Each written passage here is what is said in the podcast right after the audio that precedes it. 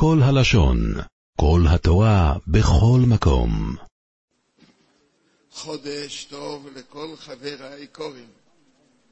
משנכנס אדר, מרבים בשמחה, והקדוש ברוך הוא ישמח את עם ישראל ואת כולנו, שישמע בביתנו ובכל עם ישראל כל ששון וכל שמחה. משנכנס אדר, מרבים בשמחה.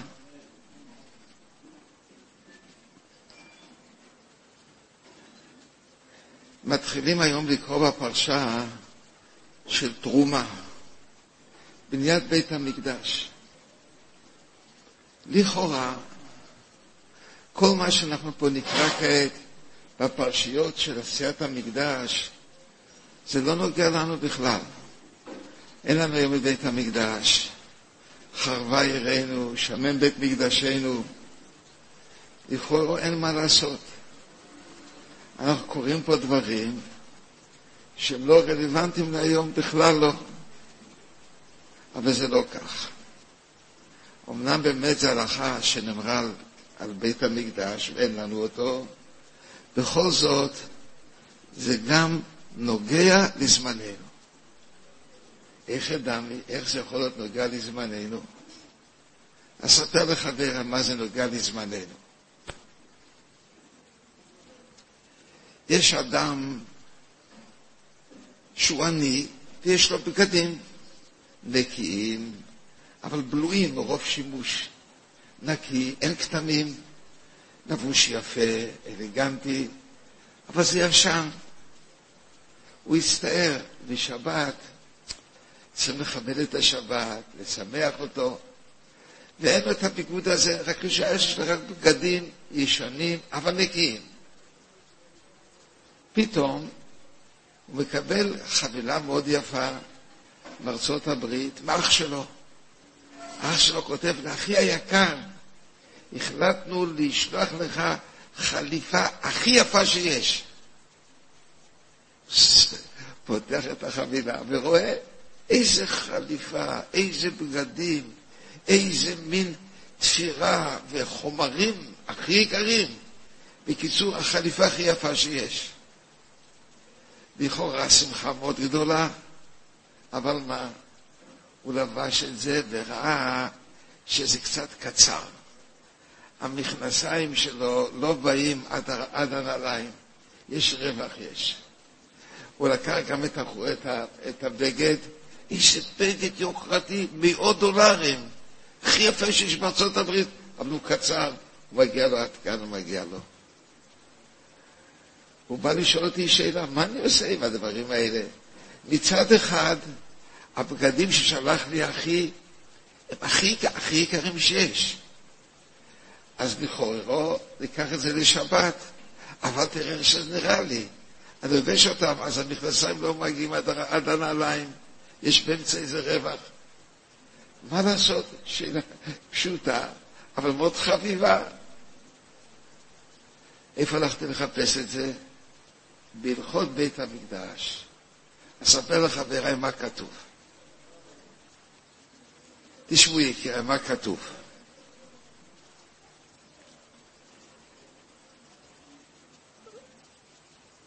בתורה כתוב, ועשית בגדי קודש לארון אחיך לכבוד ולתפארת. חייבים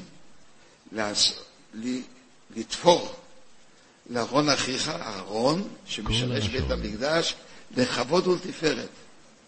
כזו מצווה ישנה בבית המקדש. אומר התורה לשמה, הבן איש חי, בא ואומר מזה הלכה. אותה חליפה שכמידתו היא יותר משובחת ומובחרת לכבוד השבת, אף על פי שהיא ישנה, יען כי בית קצר הוא גרוע הרבה. מה הוא אומר? הבית שלו הישן, שיש לעני הזה בלוי, לא ב... אבל הוא אין כתמים, והכל לפי המידה שלו. אומר הבן ישחי, עדיף אותו ללבוש בשבת, כיוון שהוא כמידתו. מאיפה הוא יודע את זה? מי אמר לבן ישחי? הוא לא יכול להגיד דברים מסברה. אומר כמבואר ברמב"ם לגבי בגדי כהונה בפרק ה' בבקרי המקדש. בגדי כהונה מצוותם שיהיו חדשים, נעים ומשולשלים, כדרך בגדי הגדולים, שנאמר לכבוד ולתפארת. הבגדים של הכהנים, מצווה שהוא חדשים, נעים ומשולשלים. מה זה משולשלים? ככה, בגד מכובד. בגד שהולכים מלכים משולשלים, ככה, בגד של שבת שיהיה, בגד של מלוכים, כדרך בגד הגדולים והמלוכים, שנאמר לכבוד ולתפארת. אומר הרמב"ם, היו ארוכים יותר על מידתו, או קצרים פחות ממידתו, עבודה פסולה. עם בגד שלא מתאים לפי המידה שלו, הוא יעשה בזה עבודה, עבודה פסולה.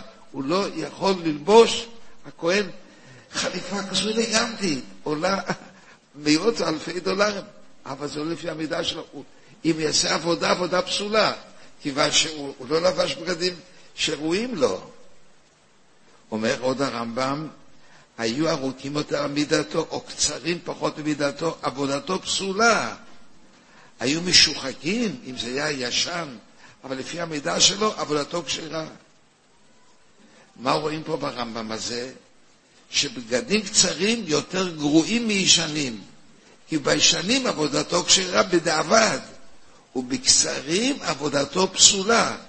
אומר הבן איש חי, מכאן נשמע לדידו שאלתנו, שיש ללבוד לכבוד שבת קודש על אותה חליפה שבא, שהוא הישנה, כמידתו ולא את הקצרה. כי זה כמידתו נחשב מכובד יותר. עד כאן דברי רבנו, הבן איש. עוד פעם, הבן איש למד מכאן הלכה למעשה מבגדי קודש, לימינו אנו. יש ליהודי הזה בגד, אבל הוא כבר ישן. הוא, לא, הוא, הוא נקי, אבל הוא ישן. הוא לא, הוא לא מרשים. ומצד שני, הוא קיבל בגד הכי יפה שיש. מי שיבוא אליו ויסתכל, הוא, הוא תראה, זה בבית חושן הכי יפה שיש באמריקה. תראה, תראה שהוא עשוי, כל כך יפה, איזה עבודה, איזה מין ביעוד. הוא פסול, כיוון שזה לא לפי מידתו. אומר הבן איש חי, מכאן אנחנו למדים הלכה למעשה. אדם שילבש בשבת בגד שלא לפי מידתו, פוסל, לא יצא ידי חובה. אבל בגד ישן יצא ידי חובה, בדיוק כמו של בית המקדש. מה, מה? מה יעשה? את זה חזרה לאחיו.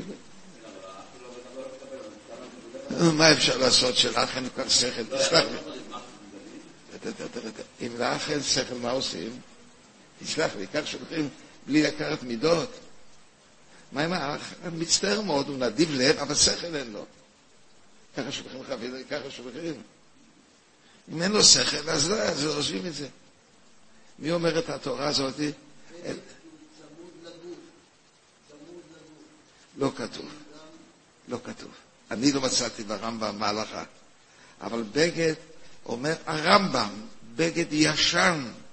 אבל הוא נקי, כן, נקי, אבל הוא ישן, לא מרשים, הוא לפי מידתו כשר. בגד קצר שהוא הכי, הבית חרושת, הכי, הכי גדול שיש בעולם. אבל לא לפי מידתו, פסול, אומר הרמב"ם. ככה בית המקדש, שנאמר בבית המקדש לכבוד ולתפארת, שיהיו לפי, לפי מידתו. משם למד הרמב"ם, משם למד הבן איש חי לענייננו. כן, כן, אה, כן, מותר, מותר. לא הולך, חסידי גור הולך היום, לא בבית, אין חסידי גור בבית המקדש. חסיד גור שיבוא ממכנסיים כדי בית המקדש, עבודתו פסולה. זה לא המידה שלו, עושים את זה, תראה, תראה. חסידות גור עושה את זה, תשמע, תשמע, מה, מה, חסידה זה כדי שהגוי, לא, ללמוד מן הגוי ולהיות מרוחק מהם. גוי רואה חסיד גור עם כאלה מכנסיים, הוא בורח ממנו. זה, זה יהודי, זה ג'יד, זה בצד זה ג'יד. לזו הייתה המטרה. אבל בית המקדש ודאי שפסול. כן, יקירי.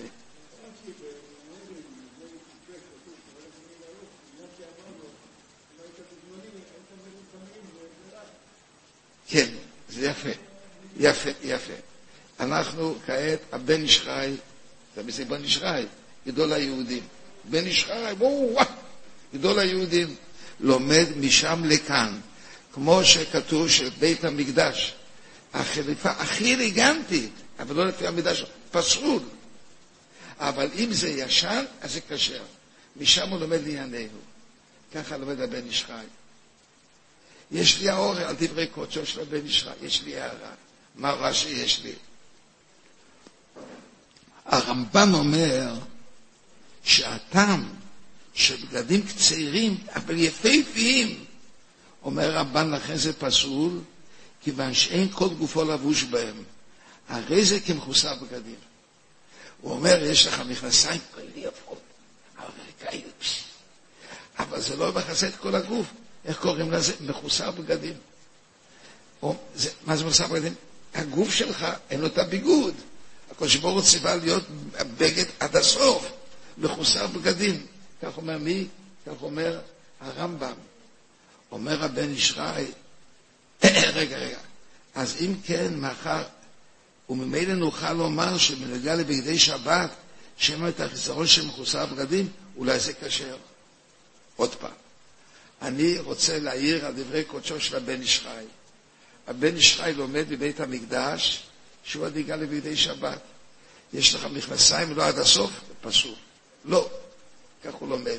אני שואל, הרמב"ם אומר, הרמב"ן אומר, שלכן זה פסול, כיוון שהוא מחוסר בגדים.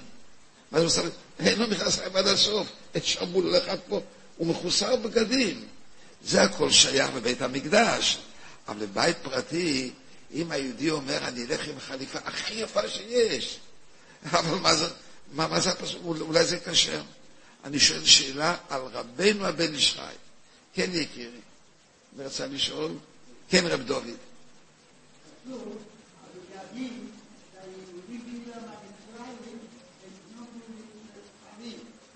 מה, מה כתוב בבגדים? וזה צמח יחד איתם.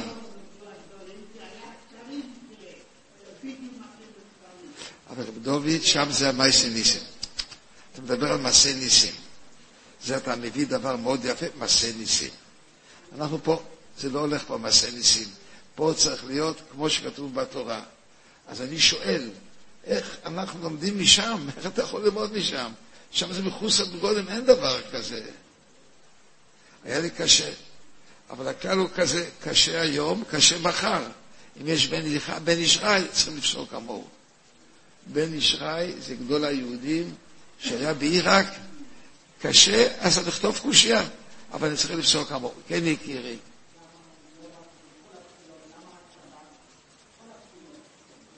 כל התפילות לא חייבים לבוש לבד הכי יפה. רגע, תראה יקירי, כל התפילות לא. כל התפילות לא צריכים לבוש הכי יפה. צריכים לבוש יפה, לא את הכי יפה. אבל לבית המקדש כתוב לכבוד ולתפארת. רק מה שאתה אומר, יש מישהו שאמר כמוך, אגיד לך מי. הנציב העליון הגיע לארץ ישראל, אז אדמו"ר מגור בא לבקר אותו. לחלוק כבוד למלכות, מי זה המלכות? מלכות אנגליה, נציב העליון הבריטי, ארבט סמואל קראו לו, ארבט סמואל, זה נציב העליון יהודי שבא לארץ ישראל. אדמו"ר מגור בא לקבל את פניו ולברר אותה בברכה, הוא לבש את הבגד, הכובע הכי יפה שהיה לו. די, התקבל ופרס בשלומו, איחל לו שהצלחה פה. הוא גמר, בא להתפלל מנחה. אז הגבה אמר לו, רבא, אני צריך להביא את הכובע של יום-יום, זה כובע שעשוי רק... אה, אמר לו אדמו"ר מגור, זה כבר לא הולך. אם לנציב העליון לבשתי את הבגד הכי יפה, אני לא יכול לתת לבוש בגד לא יפה. גמרנו, אז אני לא יכול ללבוש. אתה יודע מה שעשו עם זה? מכרו את זה בהון כסף. אבל זה הוא לא לבש יותר. הוא אומר, אחרי שאני לבשתי אצל המלך, כן, אצל מלך מלכם מלכים אני לבוש, לא, לבש את זה, זה, הוא גמר עם זה. זה כתוב קצת מה שאתה אומר. נחזור לענייננו. יש לי קושייה. איך הוא מוכיח מכאן? אבל מה? מצאתי אבל תשובה לזה. מה התשובה שאני מצאתי? הרמב"ן בשמות כותב לכבוד ולתפארת, שיהיה מכובד ומפואר במלבושים נכבדים ומפוארים, כמו שאמר הכתוב, לכהן יכהן פאר, כי האדם שעומד לפני המלך הקדוש ברוך הוא, הוא צריך לבוא אליו, אומר רמב"ן, כשעת שעומד לפני הגדול ביותר. הוא פה, פה הרמב"ן כותב כל סיפור אחר, הוא כותב פה. זה לכבוד ותפארת, אז זה כבר כן למד טוב. טוב, לסיכום. אנחנו כן דנים מה הבגד הנכון. היהודי הזה קיבל חליפה, כמו שאמרתי, מאח צדיק, אבל שכל אין לו. הוא שולח, אין לו שכל. אני צריך להגיד שייקח מידות ויקנה לו את החליפה הכי יפה, שכל אין לו. הוא שלח אותה הכי יפה, אני כאן רוצה להגיד, מה, לפי הבן איש חי, ודאי לא טוב. עומדים בזה בית המקדש. כמו שבית המקדש הבגדים לא היו יפים, יש מענש לרמב"ן על כך, משם אני לומד גם את כאן. אנחנו לומדים מבגדי, מבגדי בית המקדש, לומדים להיום. בית המקדש צריך של בגדים, אבל אנושיים, שיהיו על כל הבגד, לא קצרים. קצרים או מדי או ארוכים מדי, פוסל אף בדאבת. כך פוסק הבן איש חי, כך כתוב ברמב"ם, הלכה למעשה. דקה, דקה, דקה. אמא, מה יקירי? סברה היום, סברה מחר. ברמב"ם כתוב, אם הבגד קצר, פסול, הוא לא יכול לעבוד. לפי, הרמב"ן, אבל יש עוד רמב"ן, שכבר כן אומר ככה, כמו שכתוב אצלנו. אז כנראה שהבן איש חי לא מביא אותו, אבל מצאתי עוד רמב"ן, שאומר לכבוד ולתפארת, הבגד חייב להיות הכי יפה, כדרך בגדים של מלכים. אז מה אנחנו לומדים מכאן הלכה למעשה? כן, יקירי.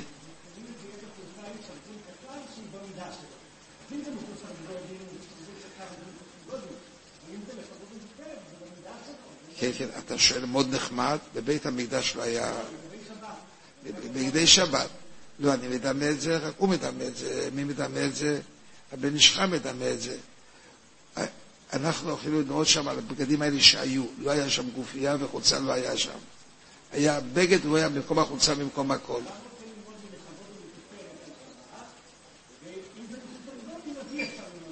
יפה. כן. מסתום בך, כן, כן, כן, כן, תראה יקירי, מה שלא היה בבית המדרש זה לא מעניין אותנו. הבגדים הכי אליגנטי שהיו באומה היהודית בבית המקדש, לכבוד ולתפארת, זה היה, בגדי מלוכים זה היה. אז משם אנחנו לומדים להיום, מה, מה לומדים? אותן הלכות שנאמרו בבית המקדש, שייכים גם היום, לגבי השאלה הזאת. מה עושים עם חליפות? בואו נעבור לעוד שאלה, בואו נעבור.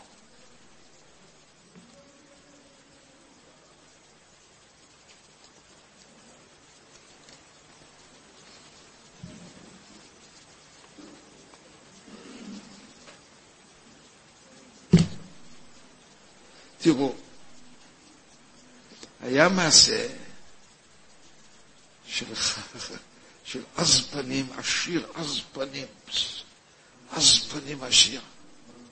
לקראת, לקראת, אה, לקראת פורים הייתה ישיבה מאוד במצב קשה. ישיבה, אין תורמים, במצב קשה הייתה ישיבה. מה עושים?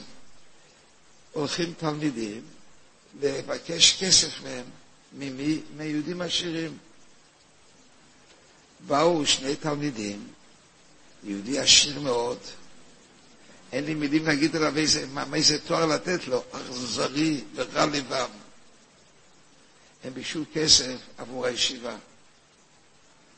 הלך הראש הזה ואמר להם, היו ימים קרים, אם תקפצו לתוך הבריכה של יקרה, ניתן לכם חמשת אלפים דולר לכל אחד עבור הישיבה.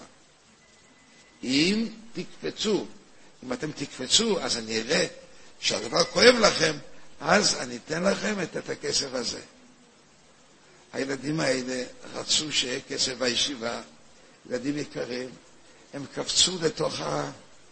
קפצו לתוך המים, רטובים כולם, נתן לכל חמשת אלפים שקל, דולר. זה הרבה מאוד כסף. ראש הישיבה שמע את זה, ובא אליי, הוא אומר, תראי איזה מין ראש מרושה, אבל אני צריך את הכסף. אמרתי לו, בביס המקדוש כתוב שגזל אסור. מה זה גזל בית המקדוש? אם אדם הפעיל לחץ לגבות יותר מדי כסף, הוא פסול. קודם כל ללכת משפשת משפטים, שאומרת מה זה גזל ומה זה לא גזל, ואחרי משפטים בתרומה, אומרים הראשונים, לדעת או לקחת גזל. איזה גזל, מה הגזל שיש בבניית בית המקדש? הגזל הוא כשבאים הגבאים ומלחיצים בן אדם, מלחיצים אותו, תן כסף, צריך כסף. איך קוראים לזה? המזבח צריך, כתוב במזבח, מסית המזבח לכפר נפשותיכם. מה זה לכפר? לכפר זה נקרא, אם באים גבאים ומלחיצים בן אדם ואומרים לו, תראה, אין כסף בביס המקדוש. כתוב בביס המקדוש שצריכים להביא קורבן. על מי? על, על, על, על, על לכפר על המקדש. מה זה לכפר על המקדש? אומרים הראשונים, אספו כסף בשביל, בשביל המקדש, ועם לחץ זה היה, לחץ. זה הלחץ, אסור לקבל.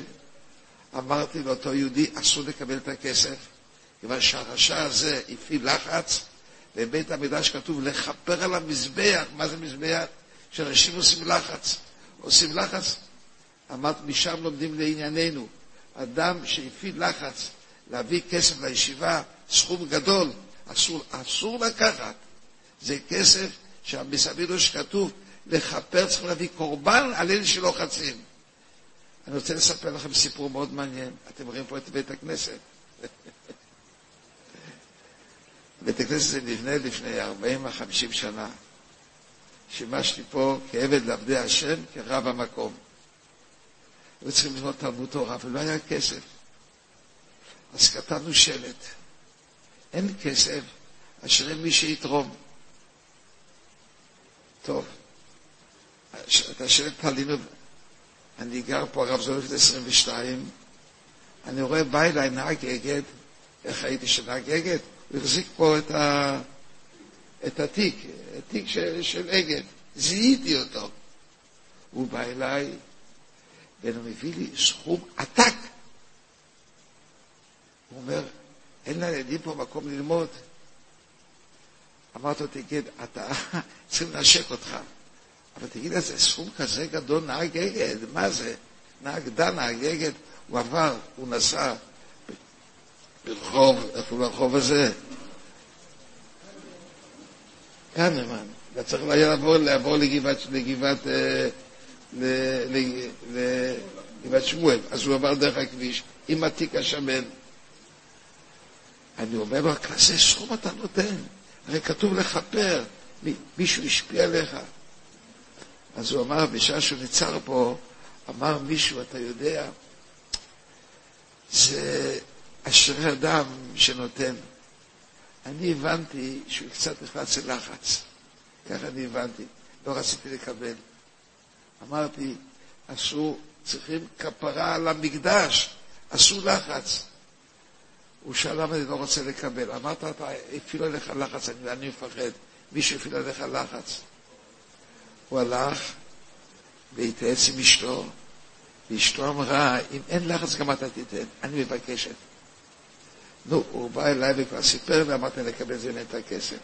הכסף הראשון לבני היה הכסף הזה של נהג אגד. זה מעניין לדעת, נכון? נהג אגד עם, ה, עם התיק שלו. אני הבנתי שאם מישהו הפעיל עליו לחץ, אבל אמר, הוא אמר שיתייעץ עם אשתו, אשתו אמרה להשיב.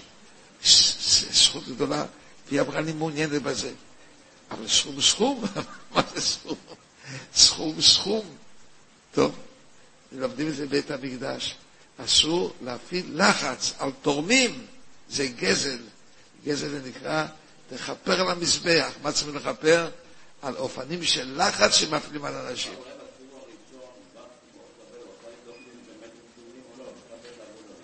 מה, מה יקירי?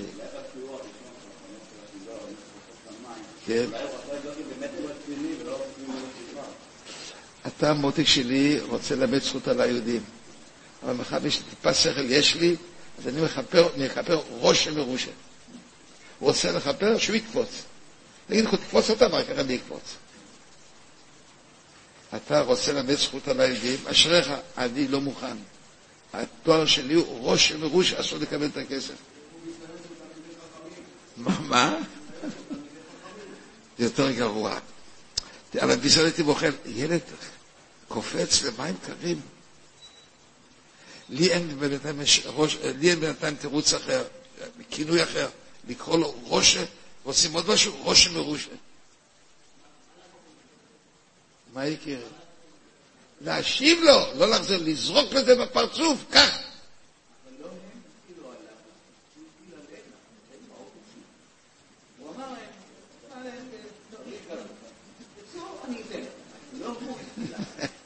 מנחם, אתה צודק. תגידי, זה עם לחץ הכסף או בלי לחץ? אז איך זה נוצר? זה נקרא לחץ. לחץ לא נקרא בום. לחץ לקפוץ על המים, בובה לשני. תראה, לא יזיק לך, זה גם לחץ. לחץ זה לאו לחץ זה לא ככה יד. מי לוחץ פה על מי? הגביר לחץ על הילדים. אני יודע, אז יצא בלחץ. הילד עשה את זה כיוון שהוא לחוץ, רוצה להיכנס לישיבה. הילד עשה את זה מתוך לחץ, רוצה להביא כסף לישיבה. אין לישיבה כסף. זה נקרא לחץ.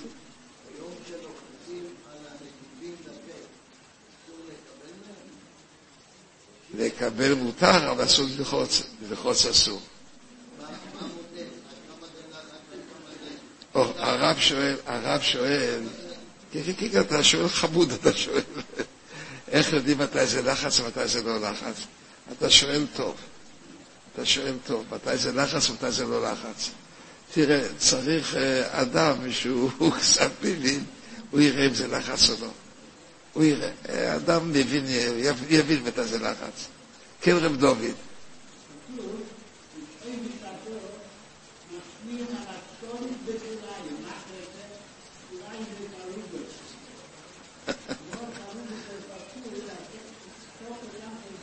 כן, כן, כן. כן, כן. דברים חמודים.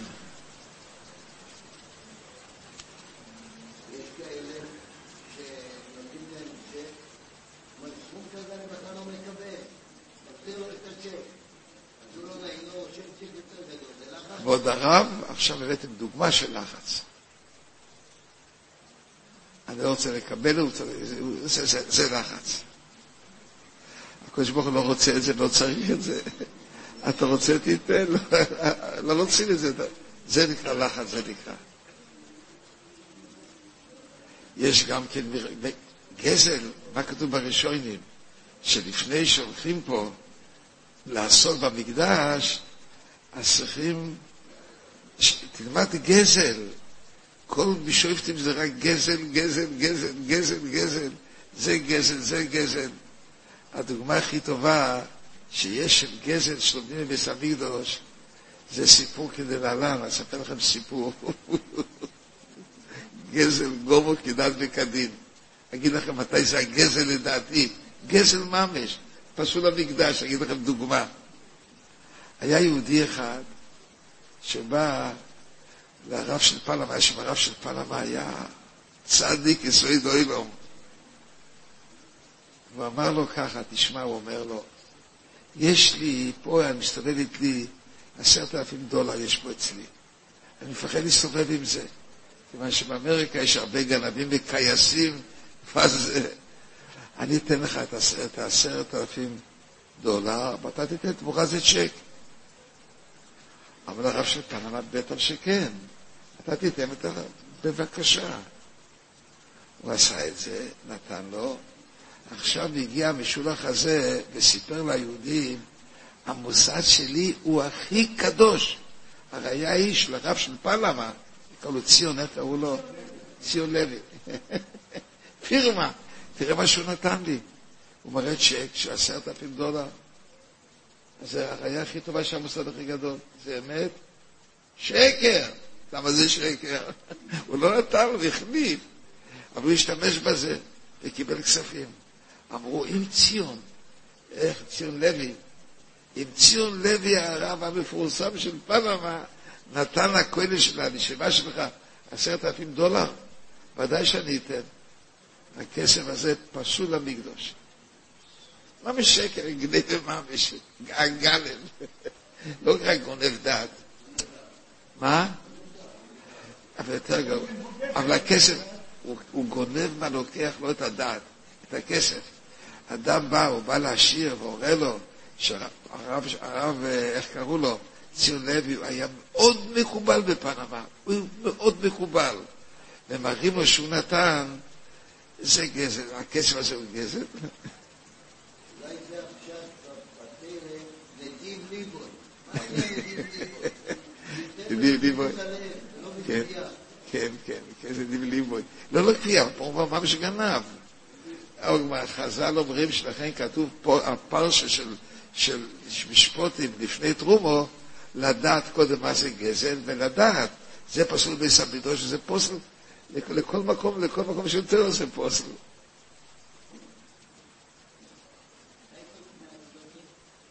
יש פה שאלה, מתי כופים על הצדוקה? תמשיך את השאלה. אני אגיד לך מתי שכופים על הצדוקה.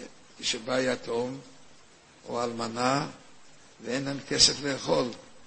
אומר הקדוש ברוך הוא, מה אומר הקדוש ברוך הוא? שעל דב ויתום, איך כתוב שם, כל אמנה ויתום לא תענון, כי אם צעוק יצעק עליי ושמעתי.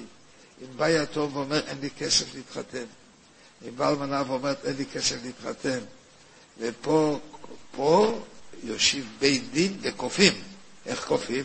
מעריכים כמה יש לזה וכמה זה, ומסדרים מה שצריך.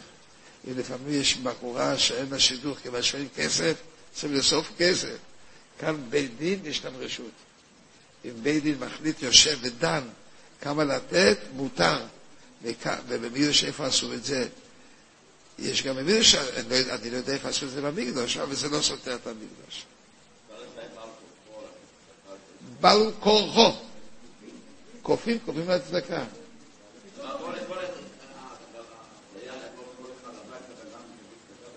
כל אחד לא יכול לזה לשפוט יקיר, זה צריך בית דין. מתיישבים שלושה רבנים ודנים, תגידו את מי אתם רוצים לקוף, ותגידו מי אלמנה ומי יתום. בעיה טוב ואלמנה באים, ואחר כך בא מי, מי שרוצים אותו לקוף, וגם דנים אותו, מה המשכורת שלו, מה הבעיות הכלכליות שלו, איך הבית, ואם רואים שיכול לתת, כופים אותו. למה? יש, יש פוסוק מיוחד, שכופים על הצדוקה. למה? כיוון שהצדוקה נאמר שהקדוש ברוך הוא שורה איתנו כשיש, כשיש מה? כשיש אה, כל המנה, כי וצעוק יצעק אליי, יגיד לא נותנים, ושמעתי כי חנונני, אוי ואבוי, אם זה שמעתי. כן, הייתי בבית הדין, תשמע, תשמע רב דוד, אני רוצה להגיד לכם, הייתי בבית הדין בירושלים, הייתי ילד קטן, לא היה צריך לנסוע לסבודקה ולא היה לי את האוטובוס, אמרתי, ניכנס לבית דין, נשמע שם. היה בית דין של, של, של הבד"ץ, של הבית דין צדק, מהיה ראש בית הדין, פנחס אפשטיין. נכנסתי, לא זרקו אותי, כבר שהייתי נמוך כזה, אז לא פחדו ממני. לא הייתי נראה מבהיל כזה. נתנו לי להיות שם, התחבאתי שם ושמעתי. הייתה אישה אלמנה שמאוד בכתה. מאוד. אז אני שמעתי שרבי פנחס אפשטיין אומר לה, תבכי בכותל המערבי, אצלי על דעתו תבכי. אם את תבכי אני זורק אותך מכאן. מה יש? אסור, אסור לחון עם, אסור, בכי, השפעה של בכי אסורה. אסורה. אין דבר כזה. בכי לא הולך עם דיינים. עזוב בכי. הדיינים צריכים לשמוע באופן קר, קר, קר, לשמוע ולדון. אלמנת בית בכי, אסור. יש פעם אחת שמותר, אבל אני מפחד מהזמן שלי. תשמעו, יצאתי מבית הכנסת ברמת חן בשבת. אני רואה, בא אליי עורך דין, ואומר לי ככה, תשמע, יש לי בקשה אליך.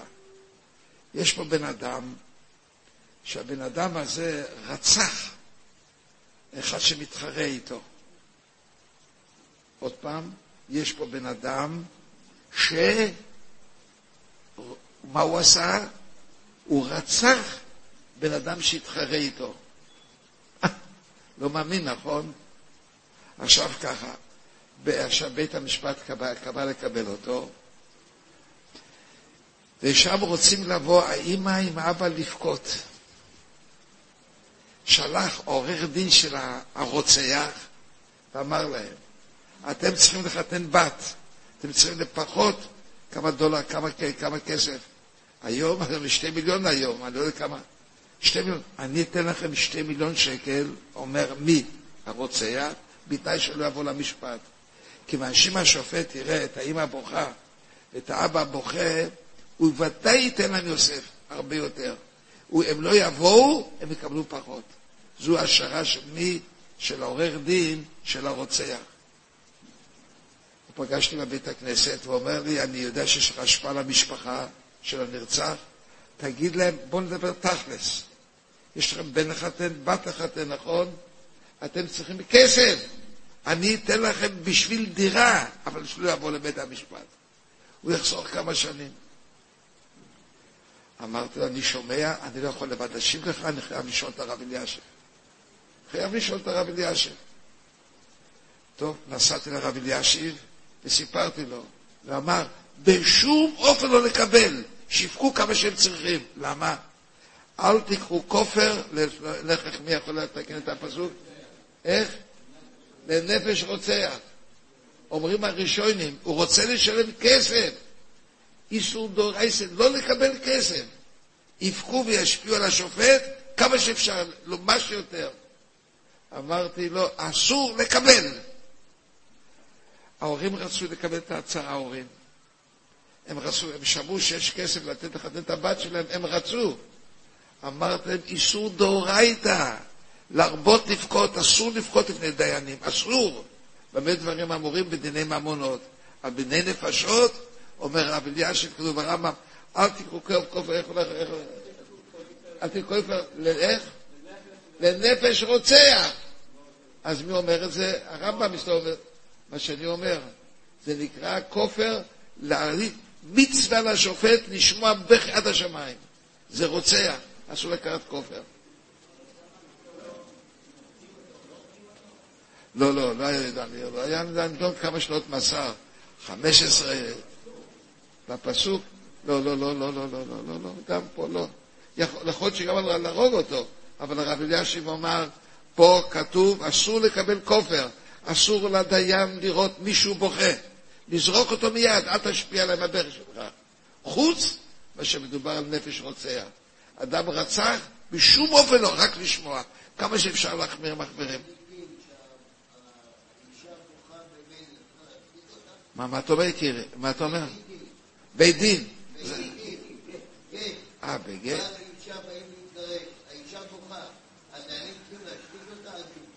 לא, לא, לא, לא, לא. אני יודע, כבוד הרב, אתה יודע יותר טוב ממני. תסלח לי, כבוד הרב. הדיינים שנותנים את הגט זה אחרי בדיון. הם כבר דנו, הם החליטו חודש לפני כן לתת גט, זה לא משפיע. זה לא משפיע בשום וזה לא משפיע. אבל מה כן משפיע? אני אגיד לך מה כן. היה פה ראש בית דין שקראו לו הרב פוקס, איך קראו לו? היה, היה ראש בית דין של חיפה. יודע מישהו זוכר את השם שלו? איך? הרב פינק, פינק, פינק, איך פינק?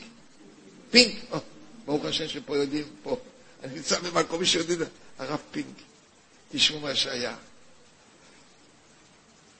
הרב פינק רצה לקבל פסק בבית דין לגרש אישה.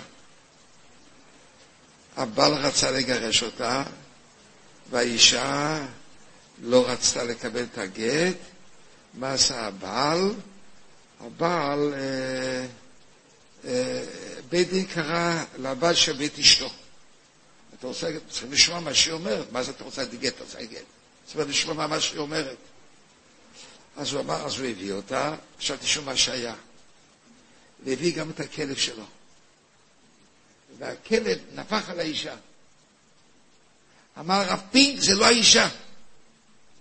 כיוון שכלב לא ידבח על, האישה, על, על, על, על האישה, על בעלת הבית. זה היה ממש כדבר אלוקים. הרב פינק, עוד פעם, אמר הרב פינק? הרב פינק אומר, הכלב לא ינבח על, על, על בעלת הבית. הוא גנב אישה שתאמר, התברר, זרפיק התברר ומצאו שאישה הזו קיבלה כסף, היא הייתה דמות כמו האישה ההיא, ואת הכל גנבה. וזו הייתה הוראה של הרב פינק, ואני לא יודע מה, כן עשו לו משהו, לא עשו לו משהו, אבל הבעל ודאי שעשו משהו. מה אמרו לבעל? לא רוצים לדון על השאלה שלך שנה. קנס. היא לא רצתה גט. הוא רצה את הגט. והנימוקים לא היו כאלה חזקים. אבל אחרי שהוא עשה את השטיקל הזה, ששכר אישה והביא אותה, אמרו לבית הדין, שנה לא רוצים לדבר, לא רוצים לדבר איתך. לא רוצים לפסוק לך. באת לרמות אותנו, אנחנו לא מתעסקים איתך. אבל הרב פינק כזה חכם, כזה חכם גדול, הרב פינק, הוא ראה שהכלב נובח. בקיצור, הדיינים צריכים... פה יהודי בני ברקי, מה יודע כלב נובח? מה, מה לא מלא כלב בכלל? לא, דיין חייב גם את זה לדעת. חייב לדעת איך נראים הכלבים. מה, מה? כן, ודאי, ודאי, הכרת הטוב. לכלב תשליכו לו אותו, ודאי. כן, יקירי.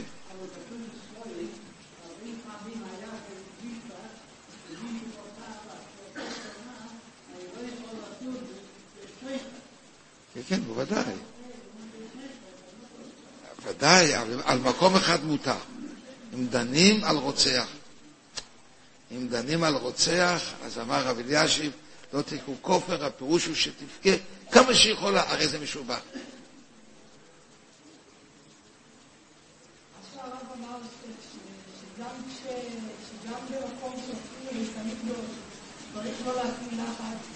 מה הדין למשל אם עושים כסף לטח ומישהו נותן סכום מסוים ואומרים לו בעדינות... תסלח, לא שמעתי. מה הדין אם עושים כסף לטח ומישהו נותן סכום מסוים להסכים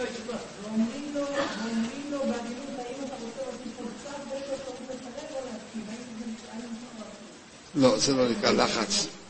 אם אומרים, מותר להגיד, אבל בעדינות מותר להגיד. אבל, לא, אבל על כל פנים בבסמידו שכתוב לכפר על המזבח זה נקרא כשהדיינים, לא הדיינים, הציבור, הטיל לחץ לתת. לחץ לתת זה גזל, אי, אי אפשר. זה, זה גזל, אי אפשר.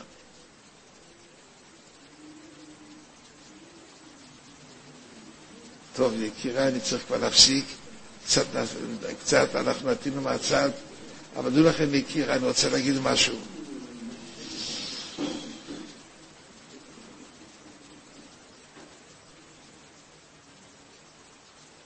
הרב אלישיב אמר לי, מה עושים כשיש לחץ ופחד מאנשים? מה עושים? הפחד הוא איום ונורא. היום אני יודע שבירושלים מפחדים לעמוד ליד תחנת אוטובוסים. מפחדים. אולי יבוא מישהו ו... אולי יבוא מישהו. אז הרב אלישיב נתן לי כמה דברים, עצות, ואתה לא אוכל להגיד לך בעד חוסר זמן. אני יכול להגיד מה שאני מצאתי. אני מצאתי דבר נוירו ממש. כתוב בביס המקדוש, אל תשים חרב על בית המקדש. כיוון שבית המקדש עשוי להאריך חיים. וכתוב, הכלל הראשון של בית המקדש הוא, אל תשים חרב. החרב עשוי לקצר חיים, ובית המקדש עשוי להאריך חיים. זה ההלכות הראשונות של בית המקדש. אה, אני ראיתי שמשועלים דיסקי נתן עצה למישהו שפחד שהערבים יהרגו אותו, שילמד קצת לכל בית המקדש. איזה מסכת, מסכת מידות. מביא ראיה לכך. מה שכתוב שהמזבח שומר על החיים של יהודים, נאמר במסכת, נאמר כשהוא לומד את ההלכות של בית המקדש. ללמוד את ההלכות. הלכות זה נקרא, יש משניות, יש בזה מידות. אנחנו כעת עוסקים בשבועות האלה בבית המקדש. המקדש עשוי להאריך חיים. אין לנו אותו, תלמד את ההלכות שלו, כל יום משנה אחת. יש... לא, לא, לא, לא, לא, לא. זאת אומרת, זה מה שמקריבים, אבל בית המקדש זה מידויס. זה, זה מסכת מידויס. אז הוא נתן לי צער בשואלי דיסקין, תלמד מידויס. מידויס זה נקרא, זה מה שנקראת לומדים כעת, תרום, כל, את כל, כל המשנה תגיד, עד סוף הזמן, הם כולם מלמדים על המידות של בית המקדש. הגמור אומרת, המקדש עשוי להאריך חיים, זה המקדש. אם זה האריך חיים, אז ללמוד כל יום קצת הלכות, זה פילי פלואים. צריך קצת לקצר, שברוך יעזור לנו, כל עם ישראל, שנכנס אדר, נרבה בשמחה, נרבה בחסד, נרבה בתפילה, הקדוש ברוך הוא יצילנו ממידת האכזריות וכל טוב סלע. עולם שלם של תוכן מחכה לך בכל הלשון, 03 617 1111